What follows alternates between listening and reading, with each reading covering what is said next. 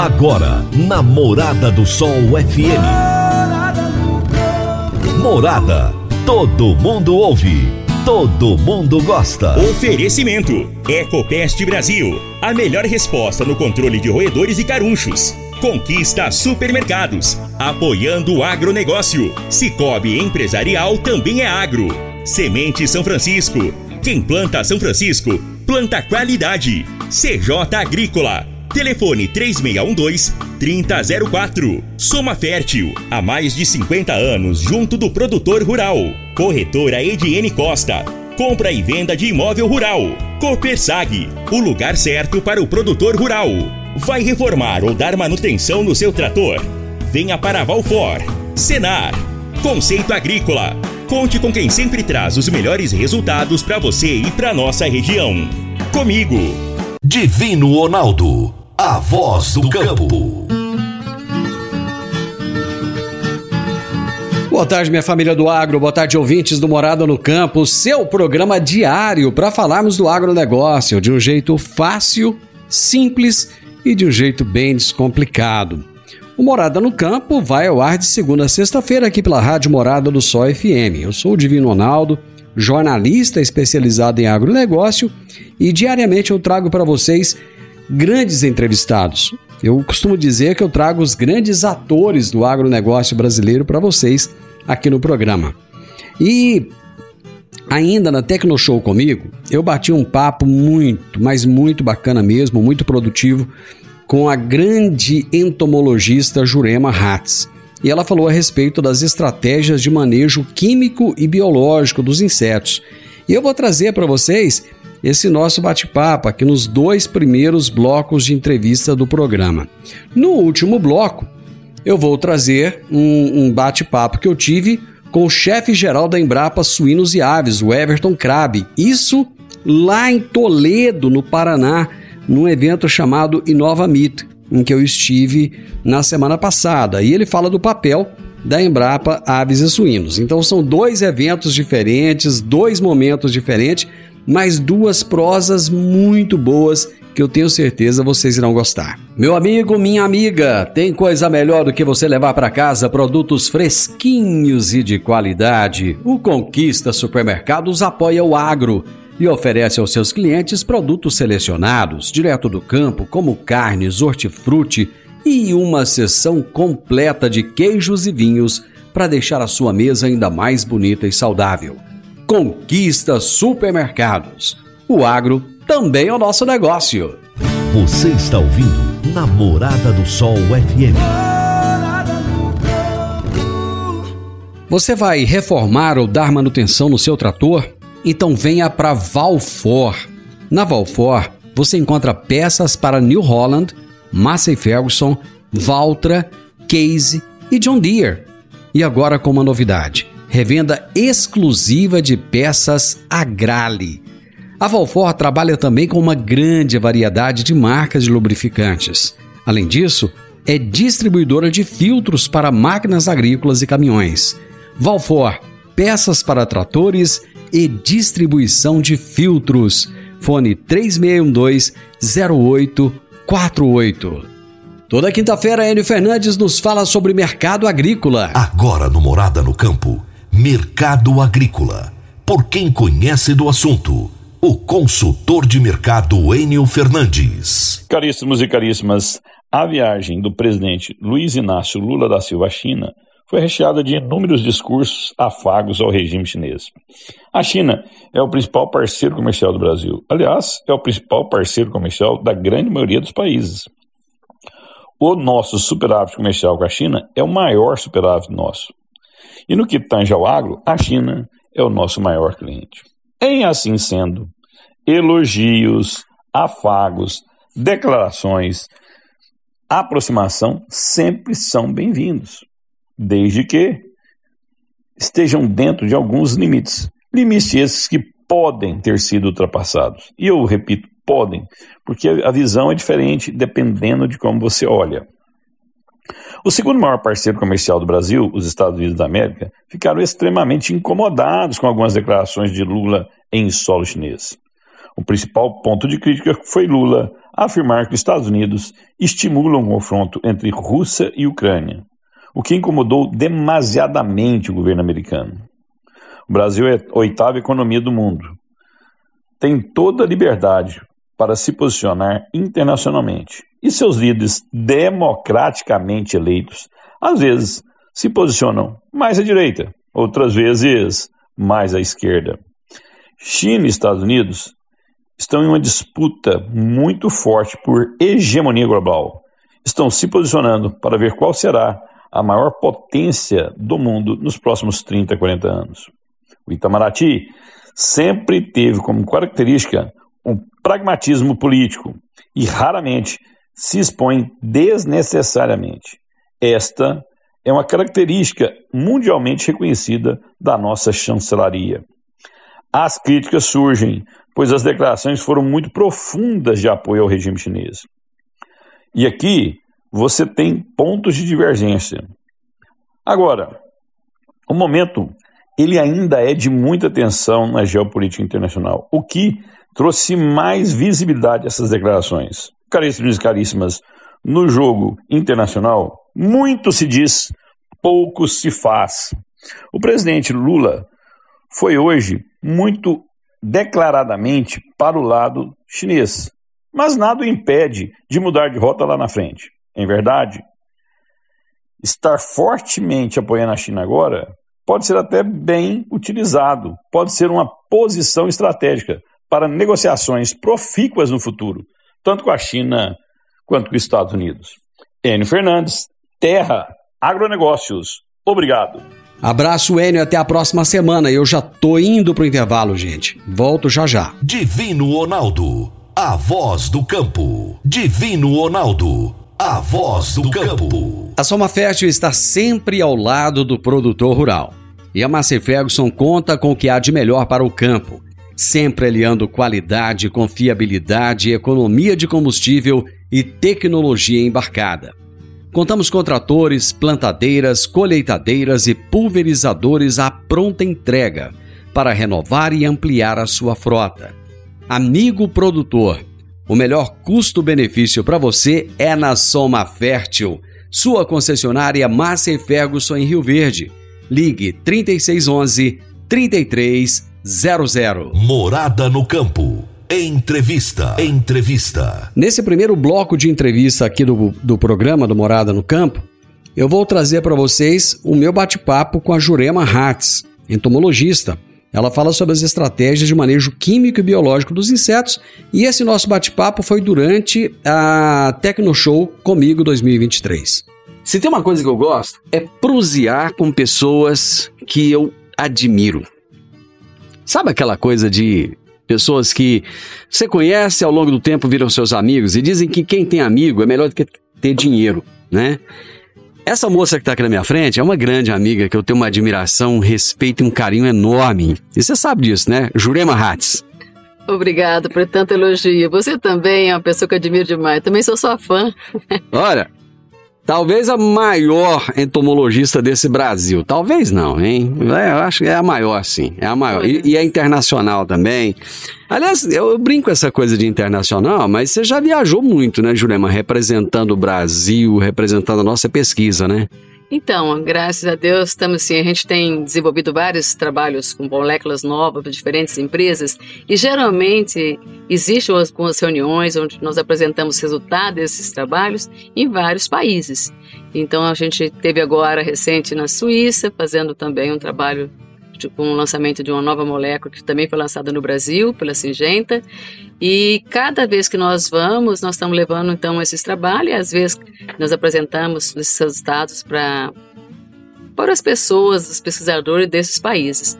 Então é uma oportunidade muito grande de representar o Brasil, uma oportunidade muito grande de representar o estado de Goiás, o, o Cerrado, a nossa história, é, para os países que dependem muito, muito das nossas informações, que a agricultura nossa é fantástica. Toda vez que a gente proseava aqui, eu te apresentava como professora, porque você foi professor da UNIRV por muitos anos, desde o tempo que era Exucab, FESUV, né? Isso. E agora você não é mais professora? Não. Então, eu terminei meu ciclo como docente, né? Hum. E hoje eu estou só na pesquisa. A gente já era pesquisadora desde antes de ser professora, eu já trabalhava com pesquisa. Sim. Mas hoje nós estamos com dedicação exclusiva. Tem muita gente aí boa no campo que eu adoro acompanhar, é. meus ex-alunos, é, grandes profissionais que nós temos em diferentes regiões do Brasil. Mas hoje nós estamos dedicando exclusivamente a uma estação de pesquisa que é a AgroHats. Eu posso dizer para você que a nossa estação de pesquisa, a AgroHats, ela é a única no país que trabalha exclusivamente com a parte de entomologia, que é o estudo dos insetos. E qual é a grande vantagem disso, de trabalhar apenas com os insetos? Então, a nossa formação é em cima dessa, desses estudos, né, entomologia. E, e, então eu tenho condição de entender a dinâmica da praga dentro do sistema. Por exemplo, o perseverta da soja. Eu colho a soja, ele vai para o milho. Eu tiro o milho, ele vai para o sistema, ele vai para a planta daninha, a mosca branca, a cigarrinha. Então eu tenho condição de acompanhar ah, o manejo químico, o manejo biológico, o manejo estratégico. É, entender a safra entre safra, safrinha, e aí os resultados ficam fantásticos. E a gente então optou para a gente estar investigando mais a vida dos insetos e nesse sistema, por isso nós dedicamos exclusivamente à entomologia. Você falou aí de manejo biológico, é um tema que eu tenho ouvido muito. Eu tenho visitado empresas de biológicos, conversado. Esses dias conversando com o presidente de uma empresa, ele falou assim: o biológico é, eu perguntei como é que seria a convivência, né, do biológico com o químico. Ele falou assim: não, o biológico vai, vai, vai suprimir o químico, vai acabar com o químico. Eu ainda brinquei com ele, falei: oh, você está muito otimista, né? Porque não é isso que eu ouço. Eu gostaria de ouvir a sua opinião. Então, no passado o biológico era inimigo do químico, né? E hoje eles são amigos, eles têm que ser amicíssimos, é verdade. Porque um complementa o outro. Hoje a necessidade que nós temos de estar inserindo o biológico no manejo é fundamental e necessário. Nós temos pragas aí, por exemplo, a cigarrinha do milho, que ela responde e ela contribui muito no manejo quando ele é feito associado ao químico. Nada impede de eu utilizar o biológico sozinho, isolado, mas se eu usar associado com outra ferramenta, então eu tenho muito mais segurança. Hoje é uma realidade. Biológico é fantástico. As empresas estão investindo em biológico, biológico de qualidade, que tem, isso é muito importante, viu, Divino Ronaldo? É. Porque tem produtos aí que usa a palavra biológica, a gente vai ver, não tem essa é, a garantia, o termos de garantia, né? Então isso é muito importante.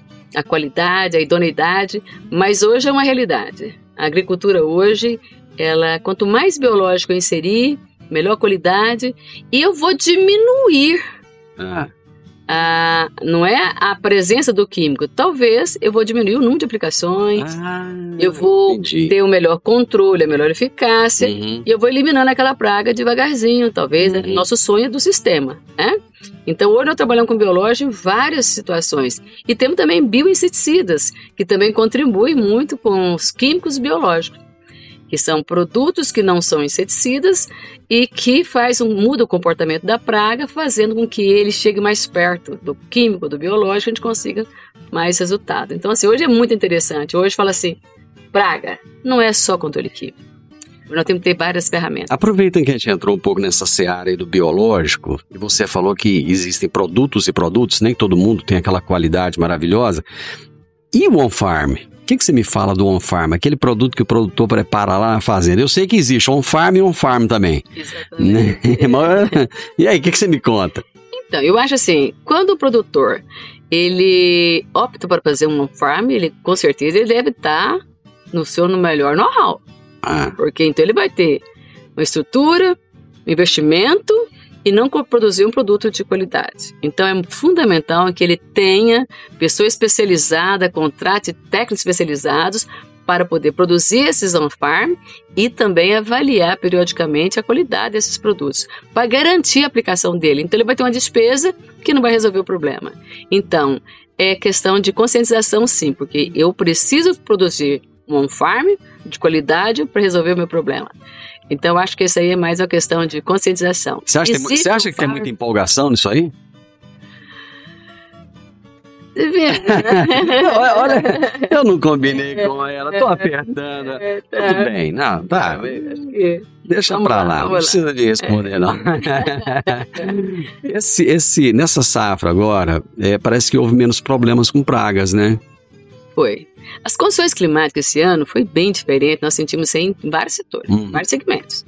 Desde manejo de plantas daninhas, né? É, desde manejo de, de doenças, que eu acho que foi o pior, e pragas. Então, como praga, ela, ela é um oportunista do sistema, então se ah, sobrou planta daninha, a praga vai aproveitar aquela oportunidade, vai se instalar ali. Mas pensando na cultura específica, vamos passar na cultura da soja, é, o volume, as precipitações foram muito altas. Uhum, Então a praga, a praga chegou, não é que chuva controla a praga, uhum. não, a praga chegou e as precipitações altas não deixam ela estabelecer. Aí dava uma folga, ela voltava. Vamos de novo.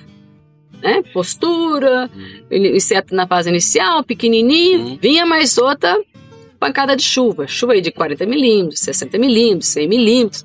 Frequente de novo. O que, que eu fazia? Quebrava o ciclo. A praga tentava de novo. E assim foi. Com percevejo, foi com lagarta, foi com cigarrinha. Então, ela não conseguiu estabelecer, criar aquele, aquela população altíssima que chamasse atenção. O produtor comprou, já tinha compra os inseticidas para aplicar. Tal- usou pouco, acredito que não teve tanta utilização nesses produtos, porque a população foi bem menor, mas o produtor tem que ficar atento. Né? Não é porque a população foi baixa, o inseto não está presente ou ele vai diminuir. Então, este ano tivemos sim uma menor pressão de pragas, principalmente percebejos em soja. Eu achei até, Ronaldo, que ia ser o contrário. Uhum. Como a nossa janela de semeadura estava tão longa, falei, nossa, Uhum. esses percebejos vão dar problema, porque ele ia sair de uma, de uma cultura e ia passar para outra, porque ele migra, né? Uhum. Quem começou a plantar mais cedo, pôs mais tarde. E não foi o que aconteceu, porque a chuva não, não, não permitiu que ele Uhum. se multiplicasse estabelecesse tão rapidamente, exatamente. Uhum. Então acabou tendo uma contribuição para a redução da população de praga. Mas não podemos dizer então que está tudo sob controle. Não, muito pelo contrário. Agora nós sabemos que vai abrir um solzinho, já está, né? Nós já estamos aí com o outono mais É. quente. E aí, quem está no campo agora? Tá cigarrinha, do milho. Pois é. Tá. Essa, essa tem tirado o sono de muita Exatamente. gente, né? Vai vir o, o, o, o pulgão do sorgo, Que é outro, né? que é outro também. Então são pragas difíceis, são sugadores. Os sugadores são sempre mais difíceis de manejo do que os mastigadores. E aí então nós ficamos, temos que ficar mais atentos, tem muita coisa chegando no campo, ainda muita estrada para rodar até fina- terminar essa safrinha. Eu vou fazer um intervalo comercial e nós voltamos já já. Divino Ronaldo, a voz do campo. Ronaldo, a voz do campo. Você já ouviu falar o que é cota capital e seus benefícios? No momento em que você decide associar-se a uma cooperativa de crédito, você adquire uma cota à parte e deposita um valor em uma conta aberta em seu nome, chamada conta capital. Esse valor representa a sua parte da cooperativa e enquanto você for cooperado, você pode adquirir quantas cotas quiser. Quanto maior é a sua movimentação financeira no Cicobi Empresarial, mais a cooperativa cresce, mais desenvolvimento é gerado para a nossa comunidade e maior é a sua participação nos resultados. E mais, quanto maior o valor da sua cota capital, mais a cooperativa tem a possibilidade de ajudar as pessoas físicas, as empresas e todos os nossos cooperados. A sua cota capital é remunerada anualmente e não possui incidência de imposto de renda. Você pode fazer aportes individuais ou programar débitos mensais. Agora que você entendeu um pouco mais do que é a cota capital e a sua importância para a cooperativa, venha capitalizar com o Cicobi Empresarial. Investir em cotas é investir no que é seu. Cicobi Empresarial, mais do que uma escolha com você, de mãos dadas com você. Morada no campo. Entrevista. Entrevista. Eu continuo nesse bloco minha, na minha conversa com a Jurema Hatz, falando sobre as estratégias de manejo químico e biológico dos insetos. Você acha que tem que aprender mais a respeito da cigarrinha? Ou, ou- ou já se sabe muito? Porque assim, a impressão que dá é que é informação demais, muita gente falando, muito ruído, sabe? E o produtor tá meio perdido. Quem que eu vou ouvir? Eu ouço esse, eu ouço aquele, e muitas vezes não sabe como agir. Esse comentário seu é fantástico e fundamental. No início nós apanhamos muito. Nossa, eu posso falar pelos meus ex-alunos. Eu sempre nas minhas aulas falei, isso aqui é a cigarrinha. E eles me achavam a cigarrinha no milho. Aham, Mas os molicutes, aham. as doenças, os enfesamentos não existiam. Então nós viemos enfrentar isso aí em 2017. 15 a 17. Uhum. Nós estamos em 2023. Então no início nós apanhamos muito, os materiais eh, de milho eram, eram muito suscetíveis, não tinha tolerância, né? Eh, Nós não tínhamos tanto conhecimento biológico, também na utilização com os químicos. Hoje nós já podemos escrever um manejo. Mas o que você disse é muito importante. Nós precisamos de reunir toda essa informação num local só para que o produtor realmente comece a utilizar isso aí. É manejo. Não existe um inseticida. esse inseticida é o top. Não existe. Tá? Não existe esse biológico top. Então, não- esse milho é o mais tolerante. Não existe isso. É manejo. E o maior causador de tudo isso no sistema chama milho tiguera. Tem se- danadinho, se né? eu tenho, qual, a, é, qual a diferença do milho tiguera com a cultura do milho? Eu tenho, por exemplo, milho verão, milho safrinho, Aham. milho irrigado, milho, Milho né, pipoca, milho milho pipoca, etc. É. Qual a diferença do milho tiguera? Tudo milho. É que essas culturas, elas são manejadas, eu aplico inseticida nelas para controlar a cigarrinha. E o milho tiguera é uma planta fora do lugar. Então, Ele, é uma- cresce- ele vira praga, né? Exatamente. Então eu não vou lá no meio da soja fazer aplicação de inseticida para cigarrinha. Hã? na beira da estrada cheio de milho, eu não vou fazer aplicação de, de inseticida para cigarrinha. Então, ele é o maior multiplicador. Então, a primeira coisa, conscientização. Depois, quando instalada a cultura, aí nós já sabemos nós temos que fazer um bom tratamento de semente e, é igual criança, cuidar na fase inicial. Cuidar na fase inicial. Milho na fase começou a sair, já começamos a verificar a presença da, da, da cigarrinha, nós vamos cuidar aí no B2, B4, B6. Se nós concentrarmos um bom manejo aí, nós vamos impedir que os molicutes se multipliquem, que vai causar o produto lá no final. O que, que nós apanhamos no passado? Nós não tínhamos essa informação. Então a gente pegou, nós às vezes não protegia tanto ali na fase inicial, ou nós sabemos. E o produtor tem que saber disso aí. Cuide enquanto está na fase inicial. É ali que os molicutes são inseridos e é ali que eles vão multiplicar. Cigarrinha não gosta de milho velho. Gosta sempre de milho novinho. Deixa eu mexer no vespeiro aqui. Vai. Por exemplo, você está ali em Santo Antônio da Barra, que é uma cidade pequena, isso tem muito em Goiás. Cidades pequenas, onde tem lavoura de milho em volta, e o pessoal gosta de plantar um milho no quintal para fazer pamonha. E esse milho não tem o manejo, né, que deveria ter. Não tem. E isso acaba funcionando mais ou menos como o milho tiguera? É. E, é Na verdade, isso é uma verdade. Ah, no, no- no momento, isso é uma verdade. Sabe por quê? É. Esse produtor, ele não tem nem o conhecimento e nem a necessidade de, de resolver aquele problema. Não, ele quer, ele quer comer pamonha. Exatamente. Então, quer dizer, nós estamos cheios. O estado de Goiás é um estado. O estado de Goiás, Divino Ronaldo, é um estado complicado. Aqui nós temos. Nós temos eh, sete opções de, de cultivos. É. Nós temos ainda o milho e pamonha. Aham, Então, se eu pensar nisso que eu estou falando aí, verão, safrinha dá sete, sete aham. oportunidades, né? É, e aí, para nós temos o milho pamonha. Fala, mas milho pamonha? Milho pamonha. Goiás com, é, planta e colhe milho todos os dias do ano. Quantas pamonharias tem em Goiás? Nós tivemos a maior pamonhada do mundo Do agora, mundo. recentemente, numa Exatamente. cidade aqui em Goiás. Então, essas, essas áreas que são cultivadas para pamonha, eu acredito que elas são. Essa aí eu não, tô questionando, não. Elas Ah. são, porque é uma produção normal, né? Uhum. Mas só para tu, tu imaginar assim, como é a cultura goiana.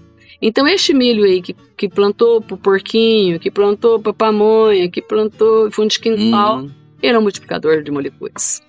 É, e acaba virando um problemão. E outra coisa, Divino, você vai Ah. passando nas cidades, os lotes vazios, que não tem construção, são tudo lavourazinhas de Vira plantação de milho pamonha. reais. É, vira plantação de milho pamonha. O que, que o produtor tem que se preocupar nesse momento agora? Esse momento agora, é, se o milho dele de- ainda estiver bem na fase inicial, nós temos que preocupar bastante com esse manejo, como eu comentei anteriormente, Hum. que é fazer uma boa escolha, já já está instalado, mas Uhum. é muito bom sempre lembrar que a base é a genética do milho. Então, o milho eu tenho que optar sempre por os milhos mais tolerantes, fazer essa proteção Essa proteção aí vai até V8, mais ou Uhum. menos. Aí depois vai vir o pré-pendoamento, vai vir o pendoamento. Aí ali possivelmente eu vou ter outra praga, que vai ser a cigarrinha. Além da cigarrinha, possivelmente eu vou ter, ter o pulgão do milho. Uhum. Isso aí, então, vai me fazer com que eu tenha que fazer uma, uma aplicação mais adiantada. Uhum. Não que os molicutes vão conseguir é, causar os entupimentos dos vasos com dor de seiva, Uhum. que é o, o que ele- que acontece Uhum. no final. Mas eu vou ter um outro problema que é a fumagina. Uhum. Vai, não vai deixar a folha respirar, transpirar, Isso. ela vai secar, vai faltar fotoassimilados para encher a Isso. espiga, e aí eu então vou ter problema. Então, realmente, eu ainda tenho que ficar de olho, porque a população ainda está em plena ascensão. Nós temos muito milho no campo, de diferentes idades, e aí ainda temos possibilidade de ter muitas perdas ainda no final. Então, ele tem que ficar sempre atento ao manejo. E é muito importante, nesse momento, associar os biológicos aos químicos. Você acha que a gente vai ter problema de veranico? Você que viaja muito, conversa com muita gente e tal. É. Eu, eu sei que é um negócio complexo de se saber, né? Eu- bom, eu vou chutar aqui, eu acho Ah. que não. Eu, acompanhando as condições climáticas, Uhum. eu acho que não. Certo? Mas o veranico favorece muito a proliferação da praga, fica mais confortável. O que aconteceu, falta né, Uhum. lá com muito excesso de chuva. Uhum. Ela se sente mais confortável, nada incomoda, então ela realmente se instala e multiplica mais. Mas eu acredito que não vai ter, não. A temperatura. Por exemplo, esse ano a gente teve vários momentos de frio que a gente fala assim, gente, não é época de frio, então quando chegar lá pra junho vai fazer um frio danado. A temperatura geralmente diminui a pressão da praga. Ah. A praga fica mais quieta. Provavelmente é mais a praga do cerrado. Certo. Não é que ela vai hibernar, não. Uhum, Ela não tem, né? uhum, Por exemplo, vou pegar um exemplo bem característico aqui, né? Hum. O pernilongo, Aedes aegypti. uhum, Ele tá me incomodando. Eu ligo o ar-condicionado, o que acontece? Ele quieta, uhum. porque não tem essa aptidão para ficar, né? E o inseto é a mesma coisa. Mosca branca, não tivemos alta infestação. Então, foi muita chuva e um, um clima mais ameno. Uhum. Então, o clima mais ameno diminui, sim, a população da praga. Então, toda vez que nós tivemos essas- esses frios, é, vamos chamar a temperatura mais amena, que para nós Uhum. aqui, Sim, sim. 17 É, graus, né? é. Então nós reduzimos sim a população da praga. Então isso ajudou a diminuir aquela explosão que nós estávamos esperando dos insetos esse ano, você sabe. Só pra gente terminar nossa prosa aqui, você tá fazendo testes lá na, na, na AgroHats com, com outras culturas também, batata, o que mais? Então, tomate, é, nós estamos expandindo. Como a nossa... A nossa Goiás tá produzindo tomate adoidado, É né? verdade. E tem muito pouca informação. As empresas precisam de informação, precisam registrar produtos novos, pragas de difícil controle, e nós temos poucas é, estações de pesquisa que possam investigar isso aí para poder validar junto ao Ministério da Agricultura. A nossa estação é credenciada ao, ao- Ministério da Agricultura exatamente para validar essas novas pesquisas. Então lá já tinha soja, milho, algodão, girassol, sorgo, é, feijão, pragas de palhada, que essa é muito importante, eh, de milheto, e vou esquecer algumas aqui que eu não falei. Mas a horticultura estava ainda. E aí nós começamos esse ano a desenvolver trabalho de manejo de pragas em batata e tomate. Eu observei um sorrisinho diferente, assim, quando eu falei dessa, de- de- dessas culturas aí. Parece que assim, o olho brilhou um pouco mais. É o nosso, nosso maior desafio, vai ser agora Ah, é? a gente ampliar isso aí e realmente a gente começar a atender as necessidades. né? Realmente foi muito gostoso de estar ampliando para esse lado, né? É, onde nós vamos agora trabalhar e aumentar o nosso leque de investigação. E os insetos, a maior parte deles, são os mesmos. Então, são culturas a mais. Então, este ano nós tivemos um problema, por exemplo, nós tivemos um problema muito grande de umas vaqui- vaquinhas. Uhum. O produtor conhece como vaquinhas, Uhum. mas são besourinhos. Uhum. São quatro espécies, tem verdinho metálico, tem pretinho. São bonitinhos, né? São lindos, parece joaninha. e eles causam uma desfolha muito grande na soja, Uhum. no, no feijão, né? nas leguminosas. E também está acontecendo lá na batata, está lá no tomate. Então, quer dizer, para praga isso é uma oportunidade. Aham. Então nós temos sim que entender como é a chegada dessas culturas dentro do sistema para poder aprender a manejar essas pragas também. Conversar com você é bom demais, Juju. Ó, obrigado, é muito bom conversar com você. Sucesso aí para você. Muito obrigado. Admiro muito. Eu te conversei com a entomologista Jurema Hatz. E é, é maravilhoso conversar com ela. E é muito bom trazer essas informações para vocês. Eu volto a repetir sempre: informação só tem valor quando é compartilhada. Eu vou para mais um intervalo e volto já já com outra entrevista. Divino Ronaldo, a voz do Divino Ronaldo, a voz do campo. Agora vamos falar de sementes de soja. E quando se fala em sementes de soja, a melhor opção é Semente São Francisco. A Semente São Francisco tem um portfólio completo e sempre atualizado com novas variedades. É uma semente com alta tecnologia embarcada e está sempre inovando as técnicas de produção. É uma empresa que proporciona ao produtor qualidade e segurança, com confiança e solidez e tudo isso faz da Semente São Francisco uma das melhores sementes do mercado. Semente São Francisco, quem planta, planta qualidade. Morada no campo. Entrevista. Entrevista. Agora vou trazer o meu bate-papo com Everton Crabe, chefe geral da Embrapa Suínos e Aves. Eu conversei com ele na semana passada no Inova Meet, lá em Toledo, no Paraná, e ele fala a respeito do papel da Embrapa Aves e Suínos. Estou com Everton Crabe, que é o chefe da Embrapa Suínos e Aves aqui em Toledo, no Paraná. Você está na, numa região que é exemplo de produção de proteína animal. Né? Qual o papel da Embrapa aqui nessa região? Nosso papel da Embrapa aqui é muito grande e muito relevante. É, nós, há aproximadamente dois anos, começamos a fazer um, um estudo da onde nós poderíamos ser mais é, eficientes do ponto de vista de geração de pesquisa e a nossa pesquisa ela é sempre muito pautada em cima das necessidades das cadeias de produção. Então, naquele exercício realizado há, há dois anos já, nós fizemos uma análise e, e de qual era a região do país que talvez fosse um bom ambiente para a gente fazer a tomada das necessidades, internalizar isso e devolver soluções para essa região.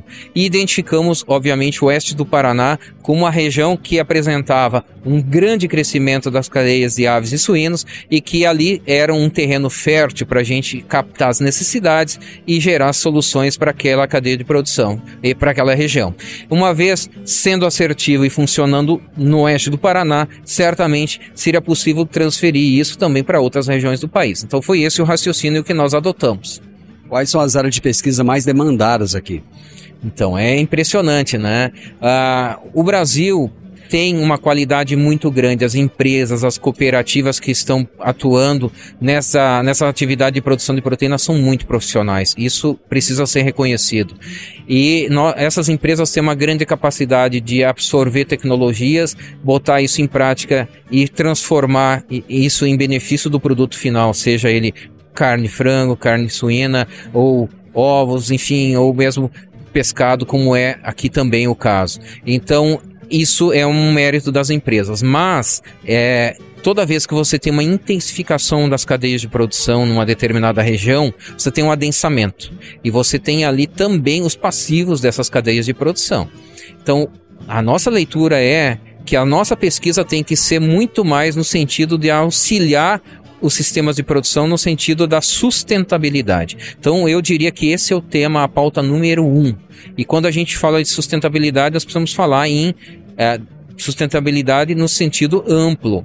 É, tanto na questão da, da, gestão dos dejetos, como transformar esses dejetos de uma maneira mais eficiente em é, ativos úteis para a agricultura e talvez até mesmo para o próprio sistema de produção, como é o biogás, por exemplo.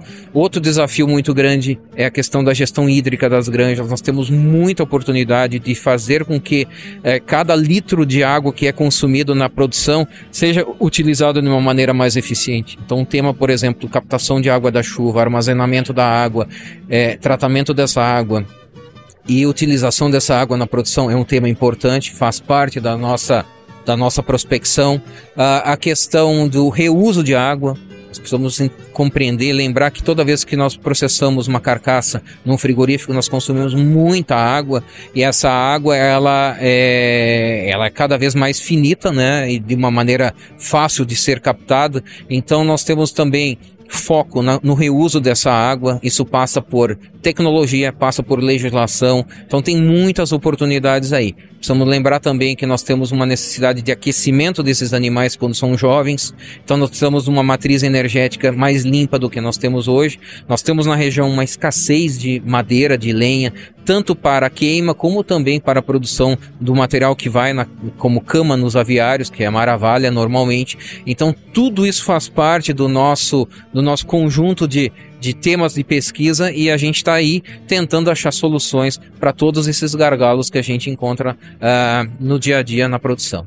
O biogás está no radar de vocês e no Brasil não se aproveita como se deveria. Quer dizer, tem a necessidade né, de melhorar essa matriz energética, mas não se aproveita. A, a pesquisa, muitas vezes, ela fica, o resultado dela acaba ficando distante de quem precisa. Vocês estão conseguindo alcançar essas pessoas com a pesquisa?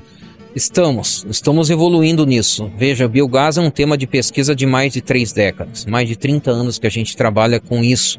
Quando a gente olha como que nós começamos e onde nós estamos hoje, nós evoluímos muito. E eu diria que talvez o biogás passa por um momento de maturidade e a gente vai ter surpresas positivas, como já estamos vendo em algumas regiões. Uh, nós precisamos entender que o biogás ele precisa ser tratado de uma maneira muito diferente nas diferentes regiões do país. Quando você tem grandes propriedades, grandes volumes de dejetos que podem ser convertidos em biogás, em regiões onde você tem extremos de temperatura menor, o biogás é um sucesso. Mas nós também precisamos entender que ao longo do tempo, nós tivemos uma redução do custo de uma série de itens que são necessários para implantar um processo, uma, uma estação de produção de biogás. Isso também faz com que em propriedades de médio e pequeno porte isso agora se torne uma realidade. Em Santa Catarina, por exemplo, nós temos menos de 5%, 5 das propriedades de produção de suínos com produção de biogás. Por quê? O volume é pequeno, o custo é relativamente alto e isso tudo é fruto de um momento em que a energia tinha um preço mais baixo. Nós tivemos ao longo dos últimos anos uma elevação do custo do quilowatt. Isso mudou completamente essa lógica do que é viável e do que não é viável. Então eu vejo que o biogás vem aí num processo agora de uma consolidação, de uma expansão para pequena e média propriedade também, e acredito que a gente vai viver um momento muito diferente nos próximos anos. E mais, nós tivemos uma evolução muito grande na transformação. Então, os geradores que antes tinham uma vida útil muito curta em função da qualidade do biogás que era produzido, é, hoje com a purificação desse gás, com filtros mais eficientes, com geradores mais duráveis, tudo isso faz com que se, vi se viabilize melhor. Então, eu acredito que a gente vai viver um momento muito bom Uh, no que diz respeito ao biogás nos próximos anos. Vocês estão montando aqui uma unidade mista de pesquisa. O que, que é essa unidade? Qual o objetivo dela? Então, na verdade, a, a Embrapa, ao longo de seus quase 50 anos, estamos aí há menos de duas semanas para completar 50 anos, passou por adaptações muito grandes, no sentido de se adaptar àquilo que de fato o setor do agro precisou. Agora nós vivemos um momento, e isso não é só da Embrapa, vocês, é, basta observarmos como são as empresas hoje, muito enxutas e muito eficientes e muito ágeis. A Embrapa também está tá, tá num processo de encontrar meios de ser mais ágil e mais assertiva. A unidade mista vem com esse propósito, é ainda algo novo dentro da Embrapa, nós só temos seis unidades mistas e esta é a sétima que é, formalmente passa a existir a partir desta semana, de hoje à tarde mais precisamente, quando o presidente vai estar aqui para formalizar essa unidade mista. Significa o seguinte: nós vamos colocar o nosso pessoal em contato com infraestrutura que existe fora da Embrapa e que, se nós trabalharmos de uma forma unida, vamos ser muito mais ágeis a um custo muito mais baixo. Então, uma unidade mista propõe isso: usar a nossa equipe técnica e também a nossa infraestrutura, aliada a outras infraestruturas, no caso aqui com o Biopark, e que é um ecossistema onde nós temos mais de 170 empresas aqui instaladas, empresas focadas em energia solar, focadas em biotecnologia, focadas numa série de tecnologias. O que, que nós queremos? Nós queremos juntar nossa força com a força de um ecossistema como esse que tem aqui em Toledo para e juntos lermos as necessidades do, do, da, do, das cadeias de produção e transformarmos isso em soluções. E a gente acredita que vai conseguir fazer isso age, de uma forma ágil a um custo relativamente baixo, que é o que a sociedade quer de uma empresa com a importância que tem a Embrapa. Muito obrigado, Everton. Sucesso. Obrigado pela oportunidade. Sucesso a todos que nos assistem aí também. Final do Morado no Campo, eu espero que você tenha gostado. Amanhã, feriado, dia 21 de abril. É, eu estarei com vocês, né? estarei aqui trabalhando a partir do meio-dia na Morada do Sol FM. Mais um bate-papo com certeza muito interessante amanhã aqui no programa, tá bom? Te desejo uma excelente tarde, fiquem com Deus e até amanhã. Tchau, tchau.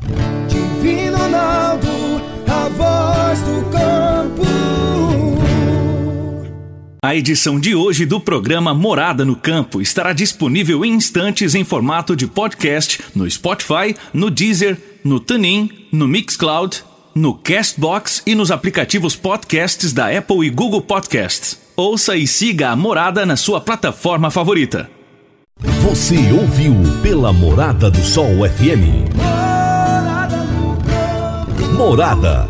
Todo mundo ouve. Todo mundo gosta. Oferecimento: Ecopest Brasil. A melhor resposta no controle de roedores e carunchos. Conquista Supermercados. Apoiando o agronegócio. Cicobi Empresarial também é agro. Semente São Francisco. Quem planta São Francisco, planta qualidade.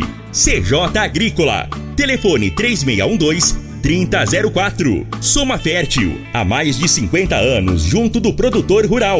Corretora Ediene Costa. Compra e venda de imóvel rural. Copersag, o lugar certo para o produtor rural. Vai reformar ou dar manutenção no seu trator? Venha para Valfor. Senar. Conceito Agrícola. Conte com quem sempre traz os melhores resultados para você e para nossa região. Comigo